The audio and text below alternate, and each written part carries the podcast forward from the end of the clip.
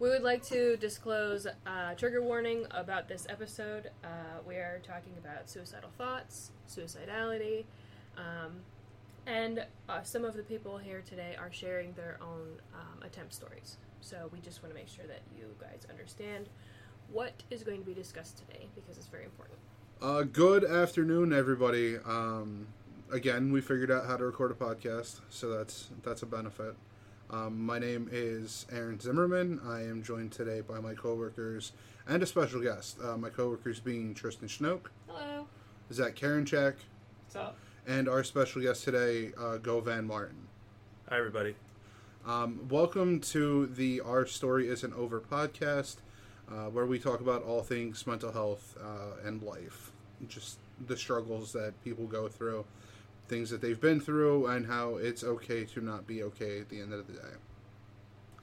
Um, so, uh, some of you may know this week that we're releasing this episode is uh, Suicide Prevention. Prevention Week. Sorry, I got uh, uh, confused with Suicide Awareness Week.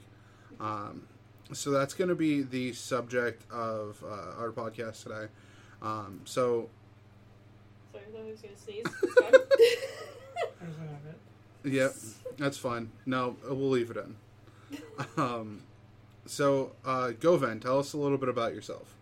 Well, one, I want to thank you for inviting me here today, and it's it's great to actually um, to be here with all three of you, but more importantly, to talk about suicide, uh, because suicide affects most people at some point in their life, whether it's having thoughts of suicide or whether it's uh, impacted by suicide, maybe by losing someone to suicide or or someone else having suicidal thoughts.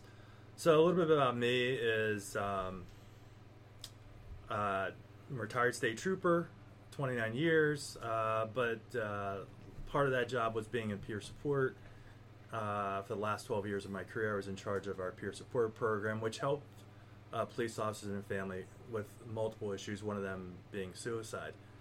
Uh, and then after I retired, I went into uh, the nonprofit field for the adult, older adult suicide prevention coalition in Pennsylvania and then merged into which merged into Prevent Suicide PA.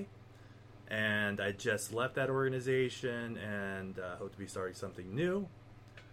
Uh, but more importantly, um, unfortunately, uh, that I lost my brother to suicide when he was 16 years old and I was 17. And unfortunately, I came home one day from school and found him. Sorry for your loss. Thank you. It's, it's not easy. Um, so, is the loss of your brother why you got into um, doing this?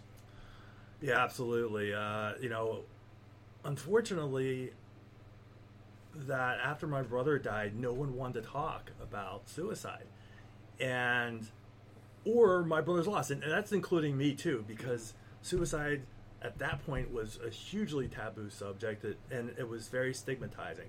So usually, the, things that people you know had said about suicide at that time were someone has to be crazy, someone uh, um, took the easy way out, all ugly terms. And I thought as I was getting into this field that much has not changed today, that we're still suffering from the same taboos, the same stigmas for people just wanting help. And um, and that's what I want to change. That's why I got into this field. And my motto really is in doing this is starting the conversation.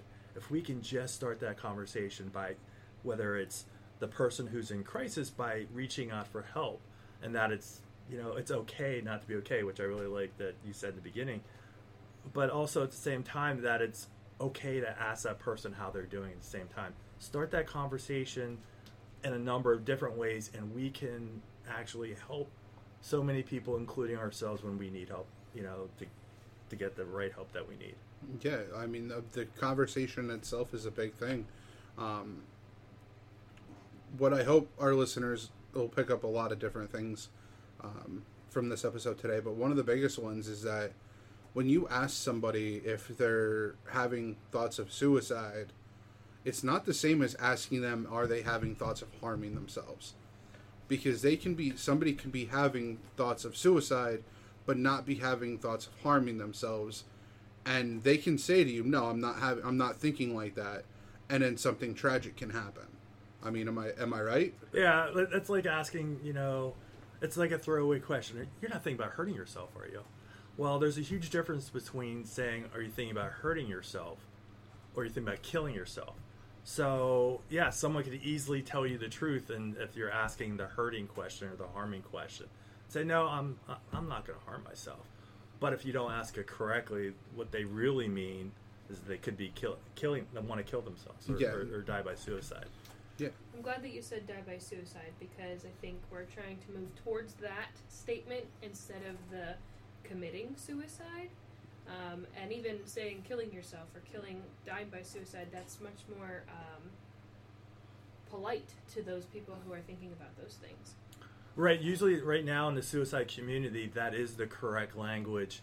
Uh, committing in a negative context means a crime or a sin, su- which suicide is is not. So we changed the wording in the in the community to complete about ten years ago, and that seemed like an accomplishment. No one wants to complete or, or successfully die by suicide.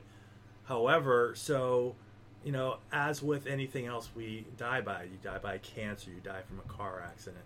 We also die by suicide. So that is the correct terminology, and you know that we're trying to get to the, out to the communities um, or the helpers in the field that that is the proper terminology to use. That's a great point, Tristan. It definitely takes away some of that stigma as well when you're saying die by suicide, you know, instead of the other terms that you guys have made it through past however long. Well, actually, yeah. So I'm a lot older than these guys in the room here. so, and but as I was growing up, that if you died by suicide, you committed a sin and you were going to hell, which is they're trying to get out of that in in the faith aspect right now. However, you know, back in the day, that was my big fear that you know when my brother died that that that's what was going to happen. And, and thank god for a wonderful priest who i asked prior to the funeral who said i, asked him is my brother going to go to hell? He said Govan if your brother was in that much trauma that's god's not going to punish him anymore. And to me that was a huge relief because you know that stigma and that taboo that people have grown up upon and still today grow up upon um, is still there, and we have to get rid of that, and we have to use proper termino- terminology. We have to educate people and make people aware of how words can be harmful, but also the best part is that words can help heal. Agreed. well. Agreed. You know, words definitely can help um, help heal. Um, so we were going to go over some of the statistics um, to hopefully help you understand how prevalent um, suicide and suicide attempts are in the United States. Um, nationwide, it's uh, according to the 2018 um, official suiciders uh, official uh, final data. Sorry. Um, it's 48,344 people um, died by suicide. That averages out to 132.4 people a day um, die by suicide. Males make up 37,761 um, of that number. That's almost four times more Than um, females do. than females. But the interesting part is that females attempt three times more than males. Exactly. Um, and even though the females do attempt more, um, the biggest reason males uh, die by suicide more often are because they typically go for more lethal means, um, firearms, things like that. Um, females uh, die, who die by suicide were 10,583, which averaged to about 29 per day. Uh, males averaged at 103.5 uh, per day. Um, and the biggest chunk of that is uh, Caucasian at uh, 42,875. Um, Yeah, white males usually die at a, a, a, that's the highest uh, actually uh, group as far as races is concerned that dies the most by suicide. Yep. Um, but we always say that one death is one too many. So Agreed. we have to we have to change that concept. And just to you know, I know we're going over statistics right now, but really what I want to share and any numbers that are that are given is that they're way underestimated. And uh, how do we know that? Is because it's the way that they're classified too. Is that we know that can a car accident be a suicide? Absolutely. Yes. Can a dr- accidental drowning supposedly or an accidental overdose be a suicide? Accidentally, a- a- absolutely. Um, and also, uh, some suicides are classified as even accidental firearm discharges. So we know that because of the way that the death is classified, that uh, we have a, you know, what we're thinking in the suicide community is probably about another five to ten percent for sure that uh, there's more suicide statistics. So we're talking anywhere from an, from another, you know, almost ten thousand deaths more that occur that aren't being uh, calculated as suicides right now. So we need to do better. We need to educate again more. We need to educate corners. We need to educate those in the law enforcement field on how to classify what is a suicide death because you know all suicides don't leave notes and say this uh, you know I'm Yeah. going to die by suicide. So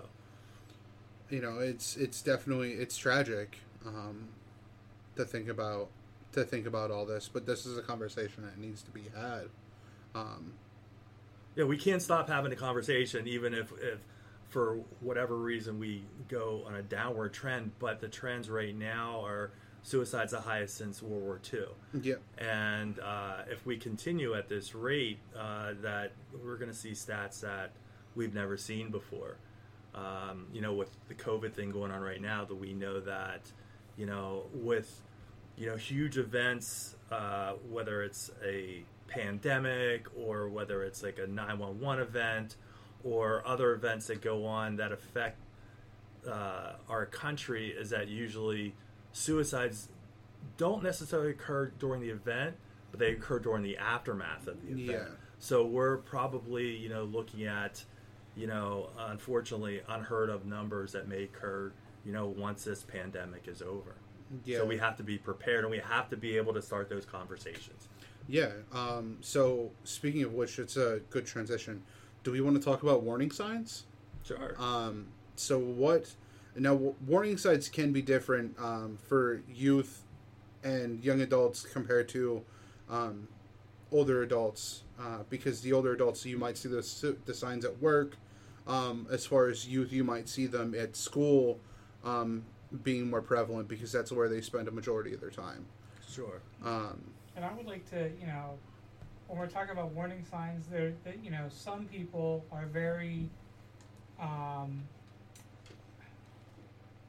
outward about the signs. So you know, like the youth that gets in trouble in school every day, or you know, is trying to get out of school suspension. Whereas, as me, as a suicide uh, person who has I attempted, I'm very internal. Like I am not going to tell people. I'm not going to act out because I don't want to get caught.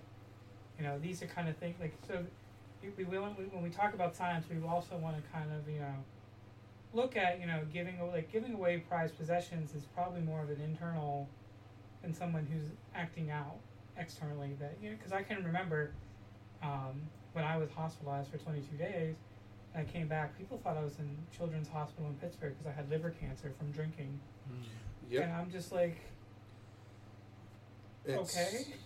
Yeah. But I was giving away things, and that was kind of the warning sign, you know, for my parents and my and my family doctor. So like when we talk about signs, I do kind of want to, you know, not everybody's going to be open about it, and not everybody wants to get caught. And if they had attempted and got caught, um, from my point of view, I got better at trying to hide it because you know there's a couple times I have attempted. hmm So like I knew next time not to do this. Um, so when we talk about science, just kind of think about, you know, it's not going to always be the individual who's acting out. Yeah, I know, especially uh, the same way, Zach. I'm a suicide uh, survivor. Um, my precursor was me texting my mom goodbye, and that was that was five minutes before my my attempt, and it was I was internal. I was bottled up, and now if you would have told me, you know, seven years ago what I know now, Um, I don't know if I would have changed it because it did make me part of who I am, but it also made me want to um, try to help other people when it comes to something like this. So, Well, I want to say to both of you, I'm glad you're both still here, and I'm glad for both of what you're you're doing because your point of view is so important. Because a lot of times, unfortunately, you know, attempt survivors don't talk about it, and there there is that taboo and stigma. But you guys are saving lives by talking about it and doing, you know, the work, great work that you're doing right now. So I commend you for for being open about it, especially men, because men, you know, again those stigmatizing words. Oh, Yeah. you're crazy, you're weak, you know, all that kind of stuff. And I was called BS on that, and I won't swear in the podcast today, but um, I get very angry at those those words Yeah. that use to uh, downplay or judge others. yeah. Um, we actually talked about on our previous episodes um, how men aren't supposed to talk about their feelings. So, But it needs to be repeated and repeated and repeated. agreed. So uh, again, thank you. But uh, yeah, you know, warning signs are important, and they are different for everybody.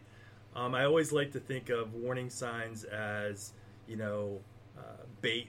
I use the analogy of fishing, and and people who are having thoughts of suicide put the little worm on the hook, and they're going to throw it out there, hoping for a lot of people, because again, it's all different depending on the person, that somebody latches on or there are clues that just asking somebody, hey, what's going on? I noticed this change. And sometimes maybe they're not doing it on purpose, but there usually are signs of change and or loss in uh, and prior to a suicide. And it's usually never just everybody always thinks it's there's only one precipitating factor with an attempt for suicide or a death by suicide. However, it's usually multiple different factors that lead up to uh, that attempt.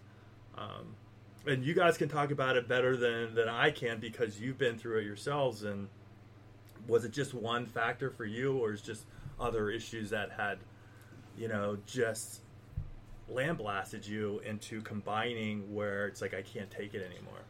I know um, for me personally, there was there's a lot. Um, I mentioned it uh, before on the previous episodes that like I lost my dad when I was uh, 11 years old.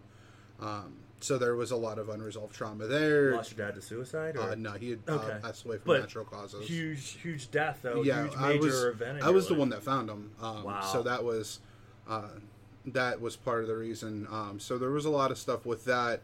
Um, I wasn't taking care of my mental health. I was ex- I was you know so de- I was working 50, 60 hours a week. Um, and finally one day I kind of just decided it was it was time and uh, like I said I took I texted my mom goodbye um, and then I uh, swallowed a bottle of pills um, and then proceeded to realize that this was um something I wasn't ready to go through with um, and drove myself to the hospital and the next thing I woke up I woke up the following morning in the intensive care unit um, so I was lucky enough well, lucky enough to wake up Yeah. um, Thanks so- for sharing that.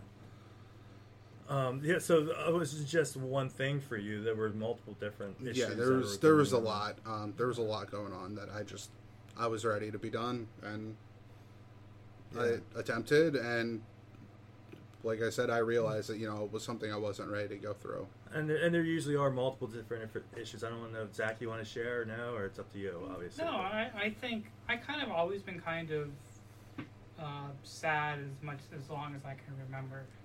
Um, I grew up like my family, so I'm not necessarily the baby in the family anymore, but there is a notable noticeable age difference between me and all my cousins, all my first cousins. Like I'm 31, and most of my cousins are from 45 and up. Um, so you know, I remember like a lot of people dying in my family, but I didn't quite understand.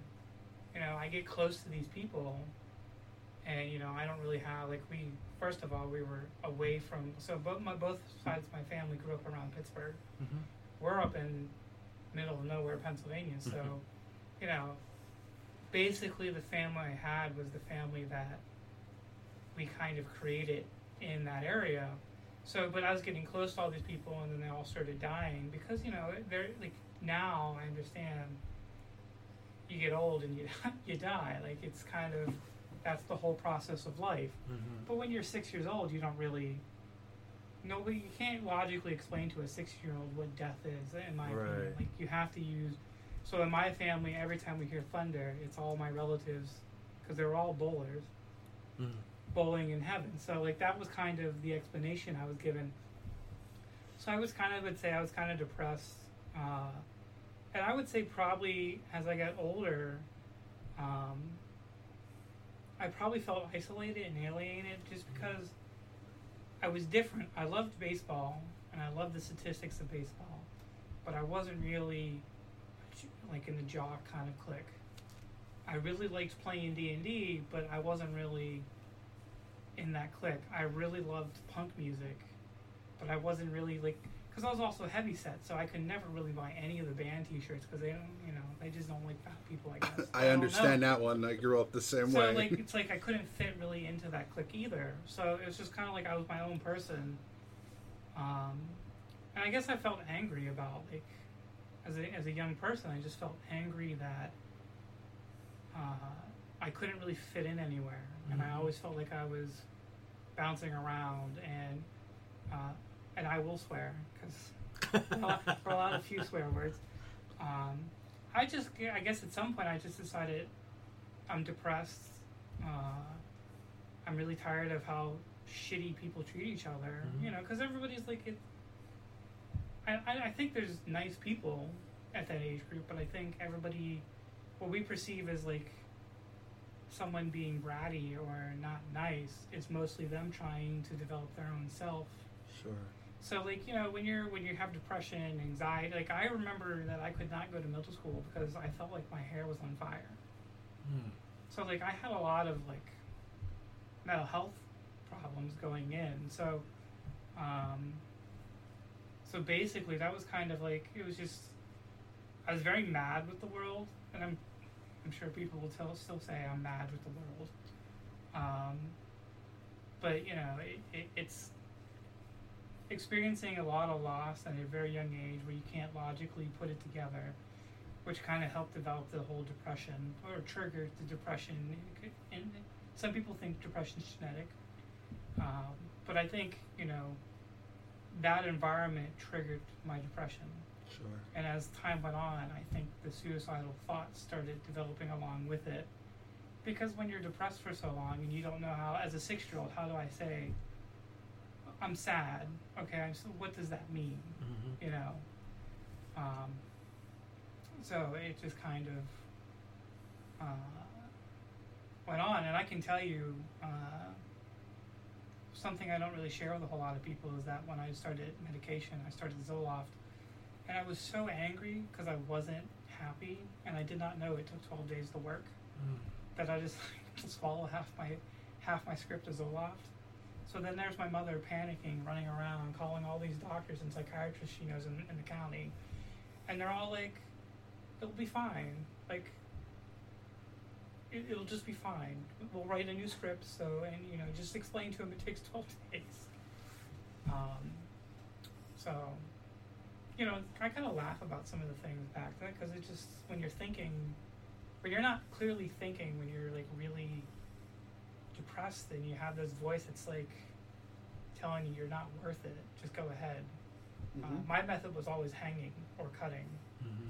Um, I grew up in a gun culture, but my parents kept the ammo separate from the gun, and they also removed um, uh, the um, trigger.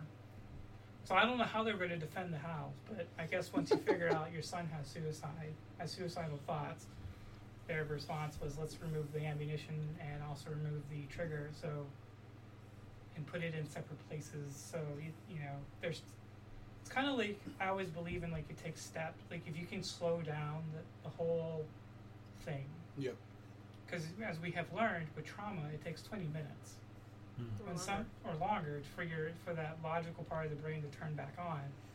And if you can slow down, and that's what I like when we talked about you know between men and women, guns like I, I believe I'm pro gun. Um, I think people need to learn how to use their firearm, and I think they need to understand the risk. And if you're gonna, if you if you're somebody who's suicidal, you know, I don't have a problem with slowing it down.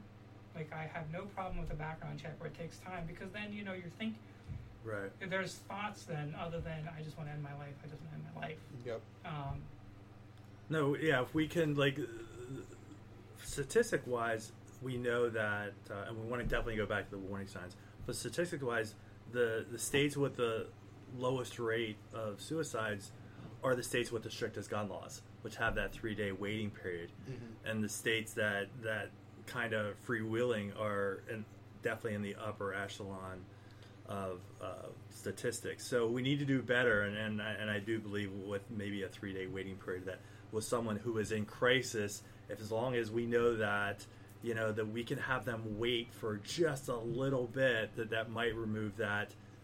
Um, that impulse then to take their own life. Yeah. Um, suicide is not necessarily impulsive because it does come along with all the issues that you talked about, and and again, thank you for sharing. But you know, uh, both of you mentioned you know loss that you did have loved ones. You mentioned your dad, and you mentioned other family members, and you know um, that also, um, and that could be you know loss by death, but also could be the loss of relationships.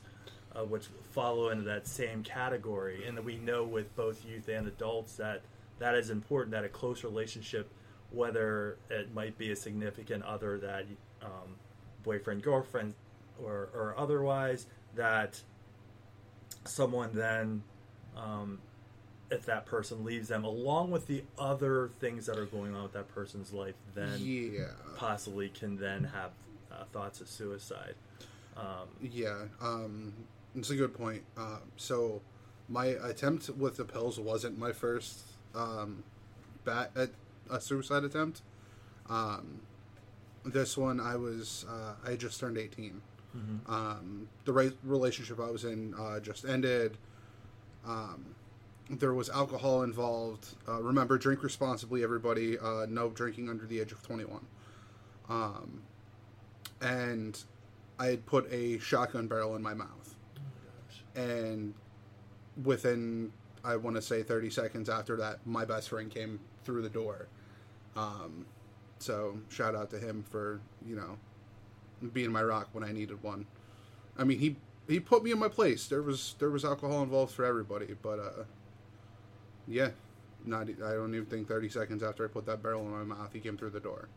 Um, And we So- know uh, one of the also warning signs is that increased use of, of drugs or alcohol. yep. Um, and sometimes that lessens that inhibition of then uh, attempting to take your own life. So, um, but, you know, it's talking about suicide. Just because, you know, uh, people talk about suicide, uh, that's a huge warning sign, even though they're maybe not necessarily at that point going to do it.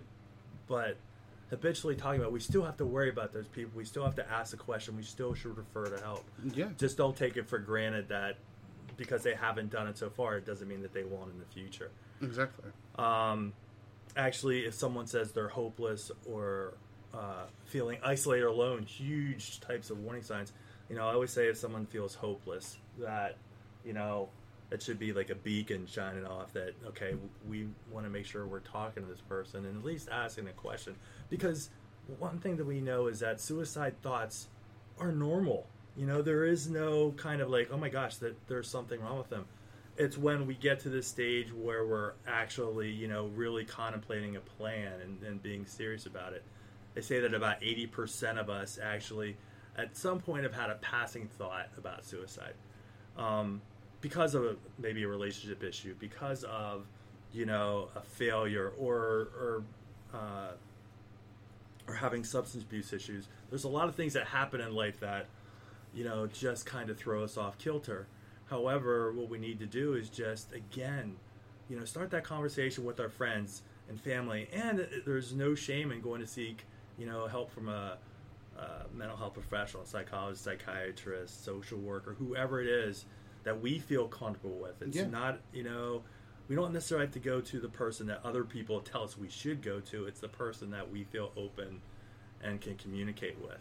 So, um, Yeah, um, and I think the big thing too is we understand that if you're a youth, that it's difficult to talk to an adult at times. Um, so you're going to talk to your friends.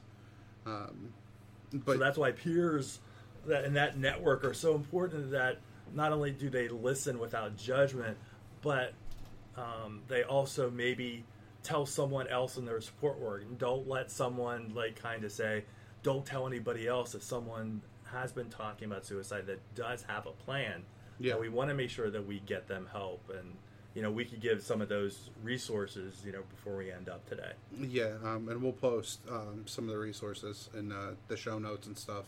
Um, that way, there'll be links available after under uh, under the link to the show Great. itself, um, because this is something that affects everybody. Um, absolutely Something else I think that's important to note is a lot of times people don't talk about suicide because they're afraid that they're going to get put in a hospital. And unfortunately, in, a, in the where we live at right now, that's what happens. But that doesn't mean that you shouldn't talk about it, or that doesn't mean that you shouldn't talk to someone about it. Maybe Mhm. you don't have to, if you're afraid that that's what your mental health professional is going to do or suggest or whatever, talk to a friend, talk to your family members, talk to someone so that you can get on the right path to help. And that's really what it comes down to. well a lot you know just because we have suicidal thoughts doesn't necessarily mean all the time that that person's going to be uh, involuntary committed to a treatment center. Um, hopefully what we do know and the, there's you know some good research that's coming forward uh, lately and that we know that if someone has attempted before that and but i think this carries through with everything we know about suicide is that if someone talks to somebody and gets the help they need plus you know talk therapy plus medication the proper medication together leads to a 92% likelihood that they won't attempt again or attempt at all. So so we know that talk therapy is good but sometimes people need the medication that's going to be able to help them. So again you know i, I like this that common theme as i said in the beginning start the conversation we need to have that conversation with our our doctors you know and saying this medication is working this medication is not working or if we don't like the therapist that we're seeing we go seek another therapist. It's like if, again use your mental health same as you would use your physical health. If the person operating on your knee isn't the right person we are going to seek somebody else. Yep. so if we you know it's going back to basics but mental health is treated differently where mental health should be treated the exact same way as physical health. So and we all ha- are all comfortable talking about our physical health because that's most of it that can be seen. Mhm. it's the underneath and the stigma that's associated with why we don't talk about mental health. But um, but I see a lot of positivity positivity with this uh, younger generation that's going to make significant changes in that we're well I'm out of that bracket now but you guys are definitely more comfortable talking about it. And that's going to make other people more comfortable because when you're doing things like this and talking freely about it it's going to save lives um, and um, and hopefully you all will be comfortable. So, who's ever listening today, I get a homework assignment for you. Is that when you go home and you're sitting in front of your families for dinner, is just say, "Hey, I heard this podcast today. It was a great podcast with a great guest. That um, um, I wonder if you were thinking about suicide. Who would you turn to?" Because that starts the conversation around the dinner table, or if you're, you know, just hanging out with your friends that you can make a difference and to finding out and it doesn't have to be you who they have to communicate it just has to be somebody. And just to kind of get an idea of where they're at and what they think about suicide and stand up for yourselves and those who may be thinking about uh, suicide or just have you know life issues that talking about it can make a difference and that it can open up conversations and good conversations where people need to use their voice into making change. So use your voices for those who are listening here today. Something else I'd like to bring up, uh, Govan, is some of the things, like we do a lot of uh, suicide prevention trainings. I know you do a lot of those. Um, and something that when I was trained in in the one, it's called QPR, question, persuade, refer. Um, is there are actually ways if someone does come to you and says I'm thinking about suicide or I want to die or whatever their statement may be, there are some things that you can say that may brush them off, and then they don't a they don't talk to you anymore, and b they may end up you know killing themselves because you didn't hear them, and that's not to put blame on you, but what it is is you can learn different ways of communication to talk to someone after they say that to you that uh, might get them pointed in a better direction. Great point, Tristan. Is that you know it's you know we always say that in those trainings, which I highly encourage a lot of people to do. QPR, there's ASIST applied suicide intervention skills training. Uh, QPR stands for question, persuade, refer, and these are all basic trainings, but all again show people how as I said before, words have meaning. Um, whereas we want people to ask the question, Are you having thoughts of suicide? Are you thinking about killing yourself? However, most people will ask it like, You're not thinking about killing yourself, are you? Or you wouldn't do anything stupid, would you? So those who are having thoughts would not actually. Why would you want to communicate with somebody who thinks that your thoughts are stupid or crazy? So we want to be direct we want to be open and honest. Say, you know, I'm really worried about you, and I've seen some of you know some changes in you, and you know maybe the losses, or I've seen you acting reckless, or I've seen you abusing you know drugs or alcohol more. And again, it's usually more than just one issue. But uh, but I want to ask you, are you having thoughts of suicide? Are you thinking about killing yourself? Be open and honest. And most times we know if we ask it in that way, that we're going to get a direct answer. And we're usually going to get the right answer so that we can get that person help. And it doesn't mean taking that person automatically to the hospital. What it does mean is that maybe just um, engaging in that conversation because just because you have thoughts of suicide doesn't mean you have a plan automatic. It just means that, hey, I'm, you know, kind of going through some stuff right now where, yeah, I would think that's the easy way out. Or um, unfortunately, that's uh, what people would say. Or they might say, you know, or I just want to end the pain. Because we know that people who are thinking about suicide don't want to kill themselves. They just want to end their pain, what they're going through. So, and that pain can be so great that sometimes the only light that they see at the end of that dark tunnel is then to take their own life.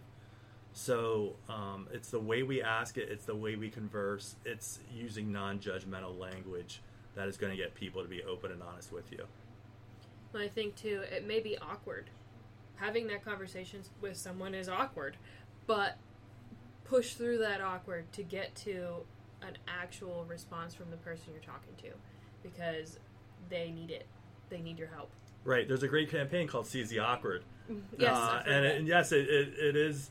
Yeah, it can be awkward and, and weird and, you know, uh, scary all at the same time. But I guarantee you that most people will appreciate the fact that you asked, even though you're not suicidal. You cared enough to ask that person that question, um, and and don't be afraid to do it. Well, it's kind of like Kevin Hines' story that we all know about, mm-hmm. where he was not going to jump off the Golden Gate Bridge if someone just asked him how he was that day. Right. And the only person that stopped him asked him to take a picture. Mm-hmm. Yep. It, you know, it just, and also don't panic when someone opens up about this topic, don't panic, don't like run off. Like, take the time to sit down and talk with them. Mm-hmm. That will that will alleviate a lot of negative thoughts they're having right now because you're taking time to actually talk with them. And I know culturally in the U.S., we say, you know, how are you doing, and we always reply back with, how are you doing? Like we never say how we're really feeling. It's a very like that's just culturally how we say hi to each other for, for some weird reason. But that's what we. Nobody ever uh, opens up because like how are you doing means the response that we always want to hear is okay and that and so but there's more than okay a lot of the time so that's why like when i when i'm worried about somebody is that i lead off with that if i'm going to ask somebody that type of question i'm going to say here's what i've noticed different about you and I'm really worried about you. And if we lead off with those things that we see, oftentimes people are going to think, uh, a couple things. But the first automatic things that person really cares about me because they're noticing the changes that I'm going through, um, which a lot of people don't. Um, that they cared enough to ask the question. So we want to, like I, I'll say, you know, I noticed that, you know, you've been isolated, you don't talk as much. Um, your personality is kind of changing where you're, you know, you've been coming in uh, late to work or school. Um, that um, you're acting reckless. I notice you're you're you're partying way too much. Um, so, with that being said, you know, especially with you know maybe notice that you know that your boyfriend or girlfriend broke up with you. Um, some people think about suicide. Are you having thoughts of suicide? Non-judgmental, uh, and yes, can it be scary and hard to ask? Yes, and it even ups the ante when the person does say yes. However, that's a great thing when they say yes because one, they trust you, and at that point, that's when we go, okay, so tell me more, and then obviously with that information, well, let's call somebody. Let's make sure that you know we're going to get you the right help that you need, or they might just say, you know what, I've, I've had the thoughts, but I would never do that. Like I, I just one because of fear, the other because I would never could never do that to my family or friends. So with that, we still want to get that person help, but also they now have a conduit to talk to and openly if they would uh, have any more thoughts about suicide too. Yeah. Um, I think my next question is if so now if if this is a youth talking to another youth, um, how could they go about getting their friends help? Well, there's a, there's a couple different ways, um, because even you know whether youth or adults, everybody's afraid to you know when that uh, answer comes, yes, I'm thinking about suicide. It's like you know um, that's kind of the yikes, you know, or the oh crap that goes on in people's heads, and it still does. Every I deal with a lot of people who are suicidal, and still I'm still afraid to get that yes. But when it does, you know, just go okay, uh, you know, I'm here for you, and what we want to do now is tell me more about what you're going through and, and what I don't know, um, and the depths of you know your despair that you're thinking about suicide. Um, but also, and if you you know, obviously this conversation can't get into the depth that we want to get into, but there are resources out there, and so I encourage you if you're not sure what to do, is that there's a couple different ways you can call the crisis text, or you can call the crisis. I'm sorry, you can actually call the National Suicide Prevention Lifeline at 800 273 8255. But more importantly, in the younger generation, for the youth today, they're more likely to text to the crisis text line, which is 741 741. And a crisis counselor will pop up right away, and you could text them, hey, my friend's thinking about suicide. Or if you're having thoughts of suicide yourself, if you're reaching, want to reach out for help, you can do this all by yourself and they will actually walk through you uh, on what to do to help your friend or to actually um, to help yourself and to, uh, show resources in your area and they'll put in, you in contact with somebody if needed but also help de-escalate maybe some of the feelings that you are going through right now but the one thing that i really want to get through to anybody who's in crisis or helping somebody in crisis that you're not alone, that there are lots of resources that are out there. You can call your local crisis intervention uh, uh, line in the county. Each county has one. Um, again, call 911. Or, again, some of these specific suicide prevention resources that we just mentioned, and that there are others that we can definitely reach out and get you, you know, help. Because sometimes just talking about the crisis de escalates the crisis but that doesn't mean that just because the person's feeling better for that short period of time is that we should leave them alone and everything's okay. Yeah. We want to make sure that depending on their level of suicidality, is that um, we're getting them to the right area or the right mental health professional that can make sure that they're doing okay. Yeah, definitely. Um, I have a big question. I know that there was talk about adding a number, like a crisis line number, and it was just three numbers, 988. Did that become Well, there's yes, that's been shown over all social media. Just want to clear the air. Um, that it won't be effective for about a year and a half to two years. So please don't call 988 yet, yet. And that's going to be the replacement for the National Suicide Prevention Lifeline. So I'll repeat it one more time. That number is 1 800 273 8255. So please keep on calling that number. They also have, if you want to chat on the computer um, with uh, ca- crisis counselors, you can, the National Suicide Prevention Lifeline.org, you can go to and then do a chat line that way too. But again, as we said, the number one right now uh, tool for you today is that crisis text line. Mm, and that's text 741 yep. 741. Um, and then again, the uh, the resources will be posted in the show notes. Um, so the, there should be uh, inf- there'll be information um, in the show description. I guess is what it really is. So uh, we're at about forty five minutes. Um, I think that's uh, good. Is there anything that you want Yep. to talk about? any before- closing thoughts or? I, I think my only closing thought is that if you're thinking about suicide, um, that it's okay not to be okay. I can't, you know, say that strong enough. And that you're not alone and that there are people, caring people out there that are willing to talk to you. Um, so just when you think you're alone, please reach out for help. Um, you know, I lost my brother to suicide, and I lost friends and countless others that I will, I don't know, and uh, I never want to see uh, someone go through the agony and pain of feeling alone. That there's no one else out there to help them.